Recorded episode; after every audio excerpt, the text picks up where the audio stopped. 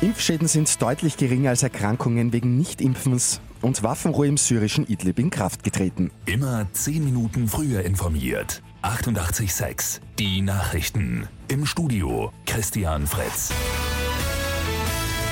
Die Durchimpfungsrate in Österreich ist laut Experten viel zu gering. Aus diversen Gründen lassen viele Eltern ihre Kinder nicht impfen. Dabei sind sogenannte Impfschäden weitaus seltener als Erkrankungen, die durch Nichtimpfen auftreten können.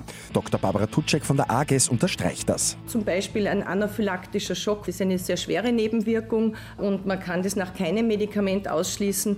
Aber da gibt es einen Fall auf 1,5 Millionen verimpfte Dosen. Also das ist eine absolute Rarität. Zu Impfschäden im weitesten Sinn zählen aber auch etwa nicht bedrohliche Hautrötungen. Gegen das Coronavirus gibt es, wir wissen, noch keine Impfung. Die Zahl der Fälle in Österreich ist auf 44 leicht angestiegen. In Oberösterreich, Kärnten und Vorarlberg wurde jeweils der erste Fall gemeldet. In der syrischen Provinz Idlib gilt seit knapp acht Stunden eine Waffenruhe. Russland und die Türkei haben sich nach langen Verhandlungen darauf geeinigt. In den letzten Monaten ist es trotz der eigentlichen Waffenruhe aber immer wieder zu Kämpfen gekommen.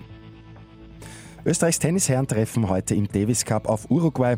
Den Auftakt in Graz-Bremstetten macht Dennis Nowak gegen Martin Cuevas. Und die Wiener Polizei hat gestern einen vermissten Buben wiedergefunden. Die gute Nachricht zum Schluss. Der Siebenjährige ist in Wien-Simmering gestern plötzlich verschwunden. Bei einer großen Suchaktion konnten Beamte den Buben aber unversehrt finden und zu seiner Mutter zurückbringen. Mit 886 immer 10 Minuten früher informiert. Weitere Infos jetzt auf Radio 886 AT.